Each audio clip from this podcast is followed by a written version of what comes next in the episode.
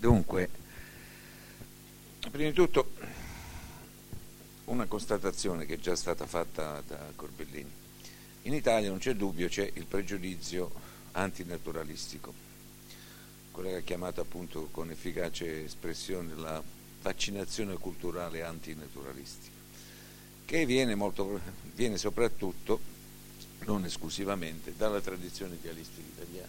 Croce e Gentile tutto potevano prendere in seria considerazione, eccetto appunto che si potesse interpretare la natura umana partendo appunto dalla biologia, dai dati biologici, dall'evoluzione, eccetera. Anzi, Croce manifestò proprio esplicitamente il suo disappunto per il fatto che certo tipo di studi eh, no, venivano appunto coltivati fuori dall'Italia e diceva meno male che in Italia c'è il, anzi Croce poi era ancora più radicale, diceva è un titolo d'onore per l'Italia il fatto che non si coltiva la sociologia, quindi metteva tutto.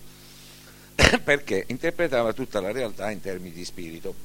E interpretava lo spirito come, come, non solo come l'antitesi della natura, del bios, eccetera, ma addirittura era la stessa natura che era un prodotto dello spirito in qualche maniera, una specie di spirito solidificato per così dire.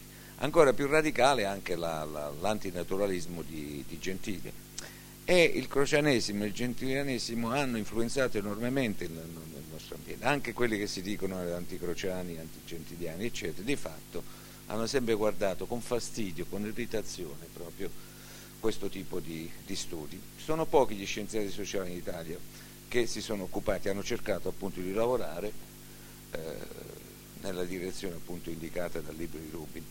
Eh, non, io non faccio parte di questa categoria, tanto per cominciare. Alcuni miei colleghi come Sabino Acquaviva e soprattutto Umberto Melotti hanno, hanno lavorato e continuano a lavorare per creare un ponte fra appunto la biologia e le scienze sociali, per creare quello che è stato appunto chiamato una teoria unificata delle scienze dell'uomo, perché poi alla fin fine dell'uomo noi ci occupiamo, gira e rigira, anche quando, quando sembra che stiamo facendo dei discorsi di, di, di, di, altro genere, la cosa che ci interessa è sempre questa, riguarda appunto la natura umana e il posto che ha l'uomo nel, nel cosmo in definitiva.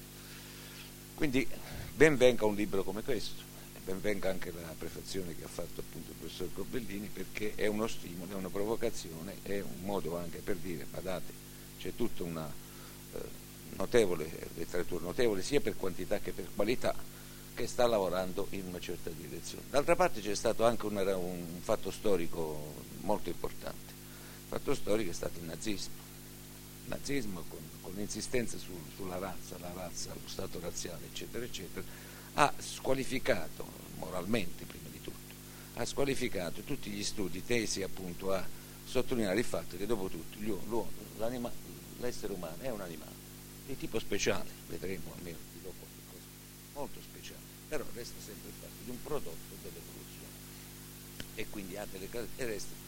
Aristotele che definiva l'uomo un animale razionale, quindi partiva il sostantivo animale, il razionale è l'aggettivo ho dei dubbi anche che l'uomo sia un animale razionale, come diceva Ortega Gasset, l'uomo tutto più è un animale che si sforza di essere razionale, non razionale, ci, ci vuole ben altro essere. C'è anche una leggenda secondo la quale gli illuministi eh, appunto, avevano esaltato la ragione come se ragione e umanità fossero la stessa cosa, è una grossa sciocchezza perché, perché eh, a partire già dal 600, ma, ma con più forte rigore nel, 700, gli illuministi non fanno altro che parlare di passione. Che c'è proprio una cosa che è l'antitesi per certi versi della solo che intendevano la razionalità come uno strumento per disciplinare le passioni per trasformare le passioni in qualcosa che fosse utile alla comunità in, quanto tale. Ma già Cartesio aveva scritto un trattato sulle passioni, le passioni hanno un ruolo fondamentale in Spinoza, delle passioni parla ossessivamente anche Hobbes, no? E così Voltaire, e così Hume addirittura arriva a dire che la ragione è schiava delle passioni quindi come si fa a dire che gli illuministi avevano questa concezione astratta, riducevano l'essere umano alla, alla pura ragione? È una sciocchezza, non corrisponde minimamente a realtà. Poi non erano così ingenui appunto gli illuministi. E che cos'è allora a questo punto la natura umana? E questo sottolinea Rubin giustamente il carattere contraddittorio che, che ci caratterizza. Siamo pieni di passioni che sono in conflitto siamo altruisti ed egoisti, siamo tribali e siamo invece tendenzialmente aperti all'altro, abbiamo compassione di chi soffre e nello stesso tempo siamo chiusi nel nostro piccolo universo, magari nella nostra piccola tribù. Questo pone un, un grosso interrogativo, o meglio, un grosso problema, che è il seguente. Si può dedurre dall'evoluzione biologica un sistema di valori? Che è quello che cerca di fare Rubin. Rubin non è che contraddice la legge di Jung secondo la quale non possiamo passare dal giudizio di fatto ai giudizi di valore, dalla, dal discorso descrittivo al discorso prescrittivo. Rubin lo aggira, lo aggira e cerca di dimostrare che da, con le categorie appunto, messe a punto dalla, dalla, dalla, biologia si può arrivare a eh, definire la libertà come un prodotto dell'evoluzione. Io ho dei dubbi e forti anche, e vi spiego. E ce l'ha anche Rubin, perché Rubin parla dell'enigma della richiesta di uno Stato sempre più forte. Usa il termine enigma perché lui stesso non se sa spiegare. Dato che lui ha ragione in un certo modo, sembra quasi che tutta l'evoluzione sia una spinta verso la libertà individuale, così come noi la concepiamo nella civiltà occidentale. Beh, intanto per decine di migliaia di anni gli umani sono vissuti nelle piccole tribù, appunto, popoli raccoglitori e cacciatori che vivevano in aggregati che non superavano le 150-200 unità. E lì non c'era gerarchia sociale, la dominanza era ridotta ai minimi termini. Anzi per certi versi, lo ricorda anche, per certi versi c'era il contrario, cioè erano i leader che dove, erano sottoposti al controllo dei, dei, dei, membri della comunità, non possiamo neanche chiamarli sudditi, proprio da questo punto di vista non c'era proprio nulla, anzi c'erano dei meccanismi che per certi versi sono, diceva giustamente Levi Strauss, che ci stupiscono per la saggezza con cui certe istituzioni che si trovano nelle società primitive hanno la finalità di bloccare la, la, nascita della di bloccare anche la, la, la, differenziazione economica, ricchi e poveri. Come diceva Toro Seduto quando arrivò a Washington, rimase impressionato quando vide Washington, la città, che disse che stupidi che siamo stati noi Pelle Rosse, volevamo arrestare questa valanga. Perché lui che cos'è che aveva visto fino allora? Qualche carovana, qualche, qualche centinaio di soldati con la giacca blu e poi vide che cos'era invece la potenza contro la quale per le rosse cercavano disperatamente di resistere. Qualche giorno dopo però fece anche un'altra osservazione molto interessante. L'uomo bianco è molto bravo a produrre ricchezza, assai meno a distribuirla, perché vide la straricchezza e la strapovertà. Ebbene, questa straricchezza e strapovertà nelle piccole comunità non c'era e non solo non ci poteva essere, ma c'erano dei meccanismi che avevano la funzione proprio di impedire che si verificasse questa gerarchizzazione e questa differenziazione c'erano anche delle istituzioni tipo il Potlatch che aveva la funzione proprio di distruggere la ricchezza, di modo che appunto non si creassero queste concentrazioni. Gli economisti dell'Ottocento impazzivano di fronte a queste, a queste istituzioni, dicevano che si suscita. Eh no, c'era una saggezza molto precisa, la saggezza appunto di impedire, di impedire che si creassero le enormi distanze fra i singoli individui e fra, che la società fosse dimezzata in definitiva Ora, che cos'è che è successo? È difficile pensare che si tratti di un fatto evolutivo dal punto di vista biologico, direi di un'evoluzione culturale, questo sì, che 5.000 anni fa sono, è nato il primo Stato e il primo Stato ha significato la gerarchizzazione degli umani, o meglio la divisione della società in due grandi categorie, il piccolo numero e il grande numero. Il piccolo numero, diceva Voltaire, governa il grande numero, lo fa lavorare e ne è nutrito. E questa è la civiltà tutte le civiltà si basano su questo schema di base, che non significa che siano tutte uguali, sia ben chiaro. Nasce quindi che cosa? Nasce appunto la divaricazione, la distanza fra il piccolo numero e il grande numero e nasce che cosa? Il lavoro servile, c'è poco da fare. È, biolo- è un, un, prodotto dell'evoluzione biologica? Direi di no, perché anzi è in conflitto con quello che sembrava essere invece la condizione naturale degli esseri umani. Se un marziano fosse fosse sbarcato sul pianeta Terra, poniamo 50.000 anni fa, avrebbe dato un'occhiata e avrebbe detto ah, gli umani sono organizzati in piccole tribù, 150-200 individui al massimo, raccolgono quello che la natura offre spontaneamente, fanno i cacciatori, società, vivono in società sostanzialmente egalitarie e vivono anche in società in cui addirittura i capi, i cosiddetti capi, sono sottoposti al controllo del, del dei membri della, della comunità. In effetti lo erano a tal punto che, per esempio, eh, Cavallo Pazzo era il leader dei, dei, dei Sioux, eh, però lui andava a caccia, uccideva, uccideva l'alce, lo portava sano, lo metteva a disposizione della comunità, poi se quelli gli lasciavano qualche cosa lui mangiava pure lui. Tutto il contrario di quello che invece nasce con la nascita appunto, la formazione dello Stato. A partire da quel momento è il piccolo numero che fa lavorare il grande numero, cioè che ha ridotto in schiavitù in definitiva il grande numero ed è nutrito e anzi la parte privilegiata, la parte del leone, la fa il piccolo numero. È un'evoluzione, la si può considerare un'evoluzione biologica? No, anzi direi proprio un'evoluzione culturale, anzi una rottura con il sistema dell'eguaglianza che ha caratterizzato, ripeto, per decine di migliaia di anni la condizione umana. Perché si è verificata questa rottura? Eh, ci sono varie teorie, ma naturalmente c'è un, quasi tutte però insistono sul fatto della guerra. A un certo punto, in un qualche angolo del, del, del pianeta Terra, eh, il primo Stato è nato in, nella Mesopotamia, ma sono nati anche Stati in altre parti del mondo, in Cina, eccetera.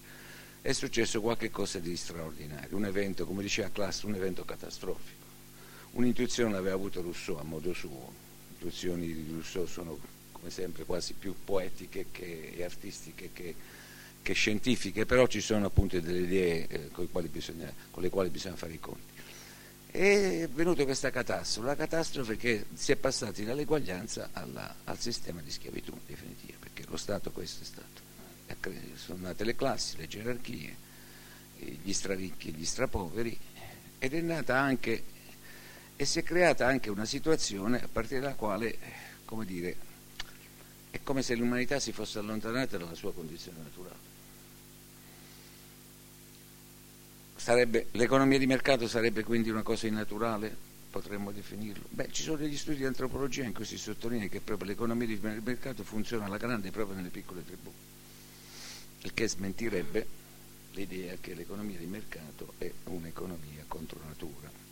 Peraltro Adam Smith, e Adam Smith dice che la condizione naturale dell'uomo è quella di praticare lo scambio, è la commercial society come la chiama e naturalmente, dopo aver fatto questa affermazione, Smith si rende conto anche se è naturale ed è più razionale anche l'utilizzo, l'organizzazione dell'economia sulla base del mercato, dello scambio, di quella che poi è stata chiamata la logica catalattica, nasce una domanda. E allora perché è così infrequente l'economia di mercato? Se diamo uno sguardo alle varie civiltà troviamo che sì, tracce di economia di mercato noi le troviamo in tutte le civiltà anzi si può dire non c'è società dove non ci sia un minimo di economia di mercato. Il problema è di capire come mai solo in Occidente, in parte in Giappone, si è affermato l'economia di mercato come sistema che regola praticamente, tut, se non tutta la vita umana, senz'altro tutta la produzione umana. E la risposta di Smith qual era? Era perché rarissimamente ci sono state delle istituzioni politiche e giuridiche che hanno permesso lo sviluppo naturale dell'economia Smith arriva a dire appunto che eh, lo Stato dispotico in definitiva ha bloccato lo sviluppo naturale dell'economia verso il capitalismo. In definitiva. Quindi sono istituzioni politiche, cioè la cultura, che ha bloccato e ha invertito addirittura quello che poteva essere, quello che secondo Smith, io penso che aveva ragione, è la condizione naturale, perché è l'economia diciamo secondo, secondo natura potremmo dire. È significativo il fatto che eh, Lenin, che è l'anti-Smith, arriva alla stessa conclusione e dice il, il capitalismo è spontaneo, se si lascia la libertà commerciale nasce il capitalismo. Siccome l'obiettivo di Lenin è distruggere il capitalismo, bisogna impedire assolutamente che ci sia lo scambio e quindi bisogna cancellare e estirpare lo scambio. Poche sono le parole che Lenin ha scritto su più drammatiche e più tragiche, nelle, quelle, le conseguenze che voi tutti conoscete quando Lenin dice fino a quando c'è lo scambio è ridicolo parlare di socialismo,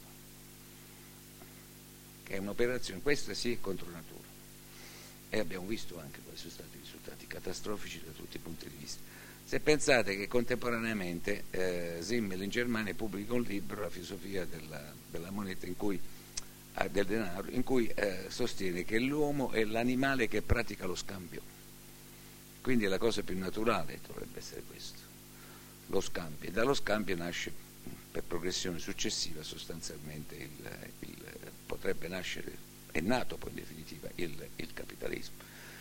Quindi mi domando se appunto possiamo definire l'economia di mercato come un'economia contro natura, come del resto Rubin eh, sottolinea, anzi Rubin dice siamo mentalmente non preparati a questo tipo di economia. La verità non siamo tanto non preparati a questo tipo di economia, non siamo preparati, non siamo, penso almeno, non siamo preparati a vedere, a vedere le enormi disuguaglianze che si possono creare lasciando alla società libera appunto di praticare lo scambio. Mm. Eh, un filosofo eh, come economista, come Hayek, arriva a dire che bisogna abolire il concetto di giustizia sociale, perché nessuno è riuscito a definirlo in maniera adeguata. Beh, dovremmo pigliare tutti i dizionari di filosofia, di sociologia, eccetera, eccetera, e buttarli, perché nessuna di quelle definizioni che si trovano sufficienti è adeguata sono tutte inadeguate e infatti da 2500 anni noi occidentali in particolare non facciamo altro che discutere sulle stesse cose, non riusciamo a metterci d'accordo. Una delle cose più, più complicate e quasi impossibili è definire qualche cosa. Sono, tre, sono state inventariate 352 eh, definizioni di terrorismo, immaginate un po'. Allora che facciamo? Cancelliamo quei, le categorie con le quali ragioniamo Purtroppo dobbiamo, come diceva Ortega Gasset, dobbiamo utilizzare, siamo condannati a utilizzare i concetti di cui disponiamo e li dobbiamo utilizzare con ironia, cioè sappiamo che sono assolutamente inadeguati. Però non abbiamo di meglio e quindi procediamo in questa maniera. Eh, Rubin dice anche una cosa, vuole estrarre sostanzialmente dalla, dall'evoluzione, vuole estrarre il suo liberismo, libertarismo lo chiama, come volete voi. Beh, insomma, siamo proprio sicuri che esce proprio fuori. Dato che la natura umana è contraddittoria, dobbiamo scegliere.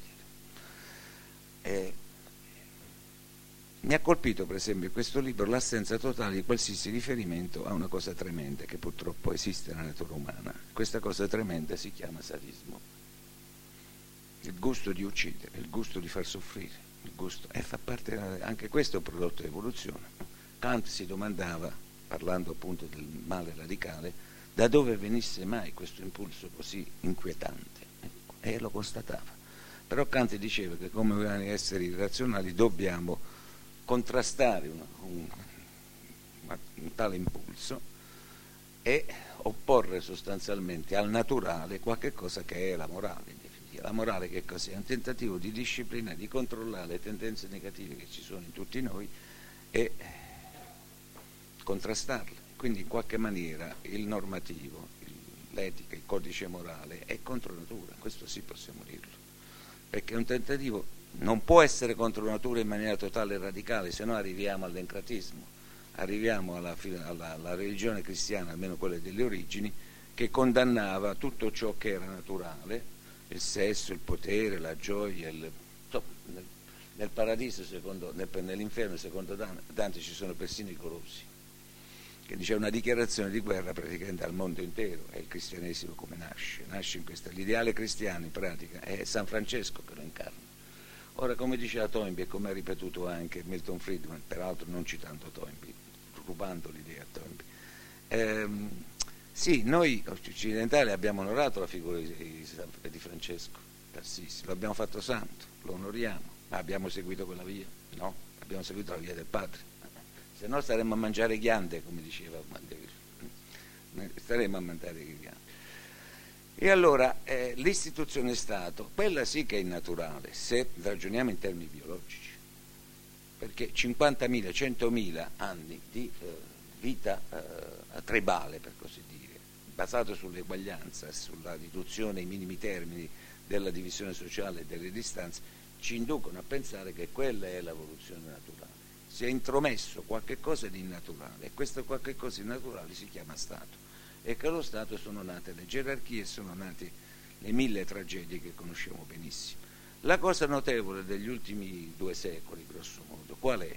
È che questa eh, inversione che è stata per 5.000 anni delle, del naturale, diciamo, compiuta dallo Stato, si è rovesciata. In Occidente si è verificato un miracolo storico il miracolo storico che per 5.000 anni, quando c'era lo Stato, c'era la schiavitù in tutte le sue forme. Negli ultimi secoli, negli ultimi 200 anni in particolare, gli occidentali sono riusciti attraverso una serie di esperimenti e una serie di tentativi e di errori anche a istituzionalizzare un tipo di Stato che garantisce le libertà. Questo è un fenomeno veramente strepitoso. Non, non si sottolineerà mai abbastanza quanto sia per tanti versi eccezionale il fatto che ora lo Stato è sottoposto al controllo dei cittadini. E quando dico cittadini non, non uso l'espressione diciamo a caso. Prima c'erano solo sudditi e i sudditi non avevano diritti. I cittadini hanno diritto, un pacchetto di diritti che lo Stato è tenuto a, a rispettare, a far rispettare. Questa è veramente una cosa strepitosa che è accaduto. E, e questo ci, ci mi porta a concludere che qui c'è una dialettica fra eh, il naturale e l'innaturale. E non sempre il, il, l'innaturale è negativo e è, anche lo Stato di diritti in qualche maniera lo si può definire innaturale. Se teniamo presente che cosa è stato lo Stato per millenni lo Stato dispotico che non conosceva alcuna legge in definitiva.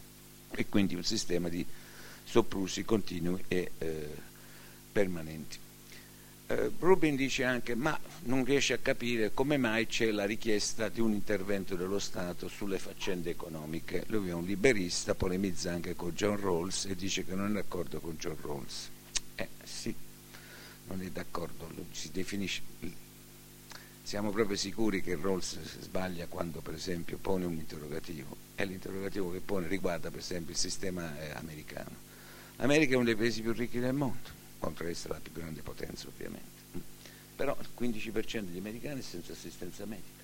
Un paese ricco non può non accettare una cosa di questo genere.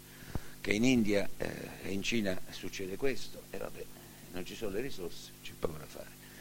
E eh, possiamo mai accettare l'idea che il, 45 milioni di americani siano senza assistenza medica in una società così opulenta?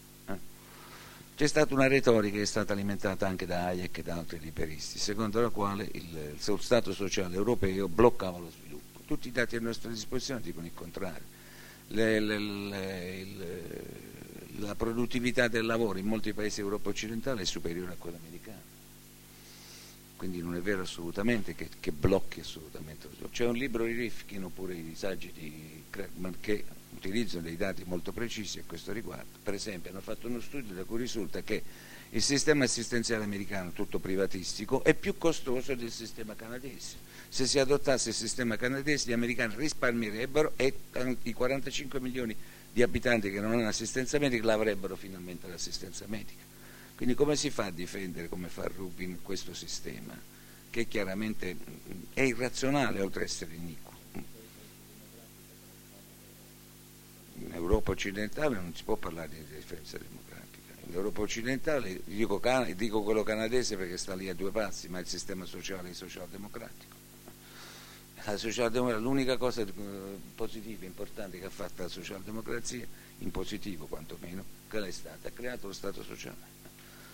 È chiaro che lo Stato sociale va adattato continuamente al sviluppo demografico, all'invecchiamento della popolazione, e di problemi ce ne sono tanti, non discuto su questo Certo sì è però che, il, ripeto, i dati parlano chiaro a questo riguardo, e la crisi economica attuale viene lì dagli Stati Uniti, mica viene dall'Europa. Il modello si è inceppato e l'avevano già pronosticato con anticipo Soros che è un liberale, Lutfa che è un liberale di destra, oppure Kragman è un liberale di sinistra, ma sono tutti liberali quelli che già dieci anni fa hanno criticato questo sistema eh, nel 99 già lo disse Soros, è questione di anni, entro i prossimi dieci anni avremo il crack di questo sistema. Non è che è un socialista nel senso tradizionale, anticapitalistico, eccetera. Anzi, il capitalismo, giustamente Soros, che è un popperiano più che un ericchiano, il capitalismo non lo mette minimamente in discussione. Quello che mette in discussione è il rapporto Stato-mercato, che può essere definito in maniera articolata diversamente. L'hanno accusato di essere socialdemocratico, per me è un bel complimento con tutta, con, con, con tutta eh, franchezza. Qualche osservazione pure, scusate se sono lungo, ma lì nel libro ci sono mille cose, si potrebbe scrivere un altro libro anche di, di 600 pagine come commenti. La religione, è un po', eh, la spiegazione della religione è molto ma molto debole. perché eh, sostanzialmente che ci dice Rubin? Sì, i nostri avi erano abituati a ragionare, a attribuire alla natura un'anima, uno spirito, un'intenzionalità. Ha ragione, su questo non ci sono dubbi. Tutti gli studi di antropologia sottolineano questo aspetto, il cosiddetto animismo. Per esempio un uh, antropologo pose una domanda un, uh, al capo di un villaggio, mi pare, ma qual è la cosa che più vi ha colpito del nostro ovviamente? E il capo del villaggio dice, beh, la cosa veramente che ci ha colpito è un'anima, che la natura non ha spiriti, che la natura è disanimata. La scienza è questa, la scienza è stata iniziata con la disanimazione della natura, ha rovesciato sostanzialmente quello che era una tendenza biologica, giustamente è stato notato, la scienza è innaturale da questo punto di vista. Quando Galileo disse la natura è scritta in caratteri matematici, disse una cosa enorme, e per certi versi una follia anche, però i risultati sono stati strepitosi. La cosa è sono stati strepitosi, perché lui ha, sparisce il telos, sparisce il fine, lo scopo, la meta. Entra in crisi naturalmente la teologia giudaico-cristiana, che è tutta centrata sull'idea di scopo, di fine. Eh? Tutto il mondo di Dante praticamente viene bruciato da questa affermazione, la natura è scritta in caratteri matematici. Non si rese conto neanche Galileo, che pure è un cattolico, di che cosa stava dicendo, se ne resero conto invece i teologi, perché disse poi dove si va a finire. E infatti, in que- qualche, anno dopo, qualche anno dopo, che cosa dice Bacone? Dice la ricerca delle cause finali è sterile come una vergine, quindi lasciate perdere le cause finali. E che dice Cartesa? La stessa cosa. La scienza non si deve occupare delle cause finali, si, è, si occupa solo di cause efficienti. E questa è la morte della teologia giudaico-cristiana. Leibniz cercò in qualche maniera di porre di perché capì che la nuova filosofia, come la chiamava, cioè la fisica, l'astronomia, era pregna di impietà, come gli diceva, cioè allontanava gli uomini da Dio, dalla visione appunto provvidenzialistica. Ma la religione non è solo questo, non è solo l'animismo, la religione soddisfa dei bisogni, delle esigenze, le esigenze di senso, e quindi che non c'è traccia alcuna sostanzialmente nel libro, nel libro di, di Rubin. Immagino che i conservatori americani gradiranno molto questo tipo di, di argomenti, anche perché la più parte dei conservatori americani sono da antidarwiniani, creazionisti, eh, sottolineano la centralità della, della, religione. Addirittura qualche anno fa è uscito un libro che si chiama La teocrazia americana, che durante il periodo di Bush indubbiamente le sette fondamentaliste hanno lanciato addirittura messaggi del tipo dobbiamo cancellare il muro di separazione fra Stato e, e religione che era stato introdotto appunto dalla Costituzione americana, l'espressione muro di separazione è proprio di eh, Jefferson. Naturalmente un libro come questo merita di essere pubblicato perché è un libro che fa discutere, come dire, ci pone degli interrogativi, colma dei buchi, alcuni buchi, perché come sono solito dire ai miei studenti, il sapere è come il formaggio svizzero, è pieno di buchi.